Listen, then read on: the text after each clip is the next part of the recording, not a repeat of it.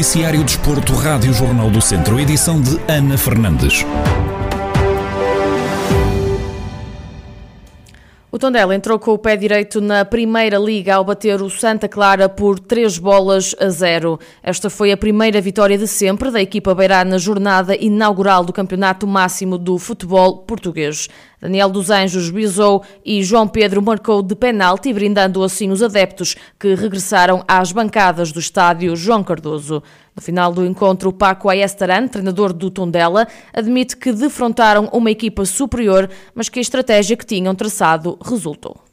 Creo que estamos en, en un inicio. El, o inicio ha sido inmejorable. Estamos no início. O início pode ser melhorado. Encontramos uma grande equipa, uma equipa que admiro, porque é uma equipa que gosto de ver, proativa, que faz pelas coisas acontecerem no relevado, mas que logicamente tem dificuldades nestes momentos que está a competir na Europa e tem que concentrar-se na Liga. Desse ponto de vista, nós sabíamos que íamos ter a nossa oportunidade. Queríamos um início forte, começar com a pressão alta e a partir daí tentar colocar-nos na frente do marcador. Conseguimos e a partir daí o jogo foi mais controlado. Y luego a partir bueno, pues el juego ha sido más, más controlado, ¿no? Daniel Ramos, treinador do Santa Clara, assume que o Tondela mereceu vencer, mas não pelos números que foi, que diz serem exagerados para o que se passou no jogo. Este foi um jogo que tem história, que tem uma história que o resultado final 3 a 0 parece que foi um jogo fácil. Não foi um jogo fácil, também não foi um jogo fácil para o Tondela. O Tondela acabou por merecer vencer, mas quanto a mim, quanto a nós, por números exagerados, vale o que vale, não é? Mas 25 tentativas de gol, 25 remates, 15 não foram à baliza e não fizemos nenhum gol. Tondela tem 5 remates à baliza e tem 3 golos, ok? Desde aí, eficácia, mérito. O que nós não fizemos foi sermos eficazes, porque tivemos mais bola, tivemos mais remates à baliza, tivemos mais tentativas de gol, mas não, não encontramos a baliza do Tondela e podíamos estar aqui mais tempo, que hoje não estava a dar. Merecíamos marcar? Sim. Tondela aproveitou bem, foi inteligente, conseguiu marcar primeiro, e o marcar primeiro hoje era extremamente importante com esta primeira vitória, o Tondela somou os primeiros três pontos da temporada e ocupa para já o segundo lugar da Primeira Liga. Na próxima jornada, os Beirões vão medir forças com o Vizela, fora de portas. Uma reviravolta no marcador ditou a vitória do Académico de Viseu frente ao Casa Pia por 2 a 1 na jornada inaugural da Segunda Liga. Depois de estar a perder por uma bola a zero ao intervalo, um bis de Paul Yayongo deu o triunfo aos academistas. Em conferência de imprensa, Zé Gomes, treinador do Académico de Viseu, admitiu que não mereciam estar a perder ao intervalo e garante que a vitória foi justa. Este campeonato é uma maratona. Cada dia que passa, cada treino que passa e cada jogo que passa, eh, eles vão assimilando melhor a nossa ideia de jogo. Eh, estas vitórias são importantes porque também faz com que os jogadores acreditem mais rápido naquilo que trabalham. E quando eu falei nos erros no jogo passado, eu falo sempre no coletivo. Eu acho que hoje fomos uma equipa, uma equipa junta, uma equipa que, que quis desde o primeiro minuto ganhar o jogo, Tivemos a infelicidade de sofrer em cima do intervalo, mas corrigimos uma outra coisa, porque, na minha opinião, sinceramente, acho que, acho que era injusto estarmos a perder no intervalo.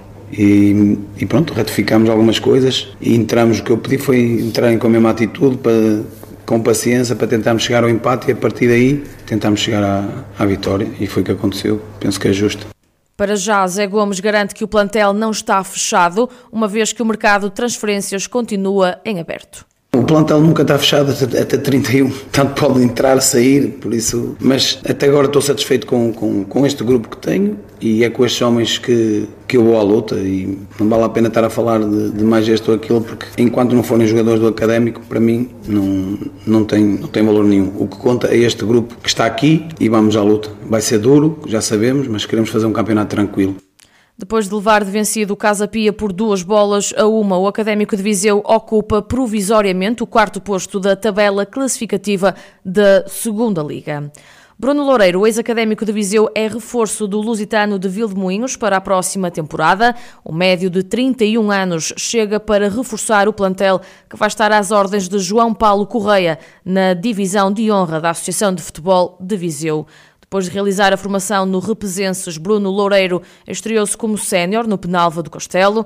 Depois disso, o médio conta com passagens pelo Farense, pelo Pogon e, por último, no Académico de Viseu, onde esteve durante oito temporadas, até se mudar agora para o Lusitano. Está assim assegurada a décima contratação do plantel comandado por João Paulo Correia, depois de terem sido anunciados André Maló, Gamarra, Tomé, Chico Simões, Bari, Gonçalo Santos, João André, Guilherme Pereira e Ricardo Ferreira. Estão também confirmadas oito renovações: Calico, Helder Rodrigues, Leal, Luís Almeida, Kiko, Salu, Vasco Paredes e Yuri Bessa transitam da época passada e continuam assim a representar o Lusitano de Vildemunhos. Correu-se ontem a quarta etapa da volta a Portugal em bicicleta, que ligou Belmonte à Guarda numa extensão de cerca de 182 km. Tiago Antunes foi o ciclista mais bem posicionado da Tafer Mesdom Mortágua, ao terminar a etapa na sexta posição, o que lhe valeu uma subida para o 12º posto da classificação geral. No final da quarta etapa, Helder Miranda, o diretor desportivo da equipa de Mortágua, faz um balanço positivo e admite que deram um passo importante rumo aos objetivos que tinham traçados para a volta a Portugal. O balanço para nós esta quarta etapa é bastante positivo. Foi uma etapa muito rápida, muito mais rápida do que, do que se pensava também. É uma etapa dura, que isso já sabíamos que ia ser dura, mas com a velocidade que foi imposta desde o início tornou-se muito mais dura ainda e, e, fez com que logo aos 20 km houvesse um fracionamento no pelotão e que ficaram um pouco mais de 30 atletas na frente e, que foram os que, se apresentaram até à, à parte final da corrida. Nós conseguimos já trazer três atletas, que são os nossos homens melhores classificados, portanto foi um dia muito bom para nós. O Tiago Antunes acaba por fazer sexto na, na chegada, o Joaquim Silva décimo quarto, o Tiago já está em décimo segundo, ou seja, está à porta dos 10 primeiros, portanto as coisas estão, estão-se a compor rumo àquilo que são os nossos objetivos e, portanto, nesse ponto de vista, hoje acabou, acabou por ser um dia muito bom porque todo o restante grupo, ou seja, o pelotão, se se pode chamar, perdeu cerca de 40 minutos, o que faz com que a corrida, a decisão da corrida fique, fique restrita a este grupo hoje, este pequeno grupo que chegou na frente e isso abre-nos boas perspectivas Hoje é dia de descanso e Helder Miranda confessa que assenta que nem uma luva porque a equipa já precisava. Um dia de descanso calha sempre bem e nós, como todas as equipas, nós também estamos a precisar. Hoje, porque foi um dia muito duro, ontem tinha sido um dia muito duro para estes três atletas que hoje chegaram na frente, que foi a chegada à torre e foi, foi, foi o Tiago, o Joaquim Silva e o, Gaspar Gonçalves, foi os que mais tiveram que forçar o andamento porque são os que, sobem melhor. Hoje voltaram a ter que forçar. Dois dias antes tínhamos feito, tínhamos tido um desgaste muito grande na chegada a Castelo Branco com os outros homens da equipa, que são mais homens de trabalho, que, que tentaram lá na fuga para que o Yuri Leitão pudesse sprintar. Portanto, já vamos três dias com, com bastante gente da equipa desgastada. Portanto, este dia de descanso vem, assenta como, assenta como uma luva porque estamos a precisar e, e vai-nos saber bem certamente a todos, aos atletas, ao nosso staff, para que terça-feira voltemos à estrada com, com, com energias renovadas e com, com novas ambições. Depois do dia de descanso de hoje, a volta a Portugal em bicicleta regressa amanhã à estrada, dia em que se vai correr a quinta etapa que vai ligar Águeda a Santo Tirso, num percurso de 171 quilómetros.